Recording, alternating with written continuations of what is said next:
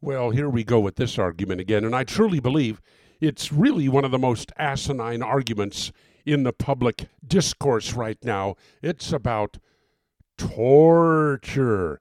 And Donald Trump is there on TV yesterday saying that under certain circumstances, yes, he'd waterboard, he'd bring back torture. This moral preening, moral exhibition over the subject of torture gets very tiring. I mean, I was covering this back when I was actually working for a living instead of just being a wizened citizen on Social Security as I am now. Ladies, are you getting ready to marry somebody? Ask him this question.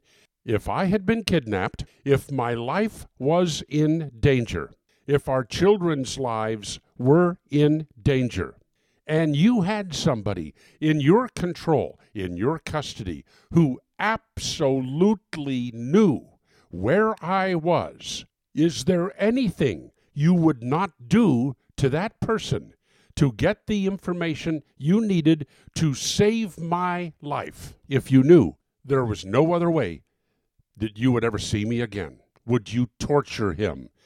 If your husband says anything other than, you bet your sweet buns I would, get rid of him. Same thing for a national leader.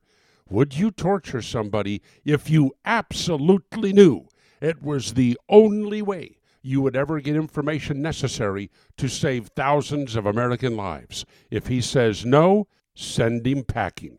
So tired of this silly argument. And in the Solomon Brothers studio, at 29 degrees in Atlanta when I could be in Florida, but then again, there's my granddaughter.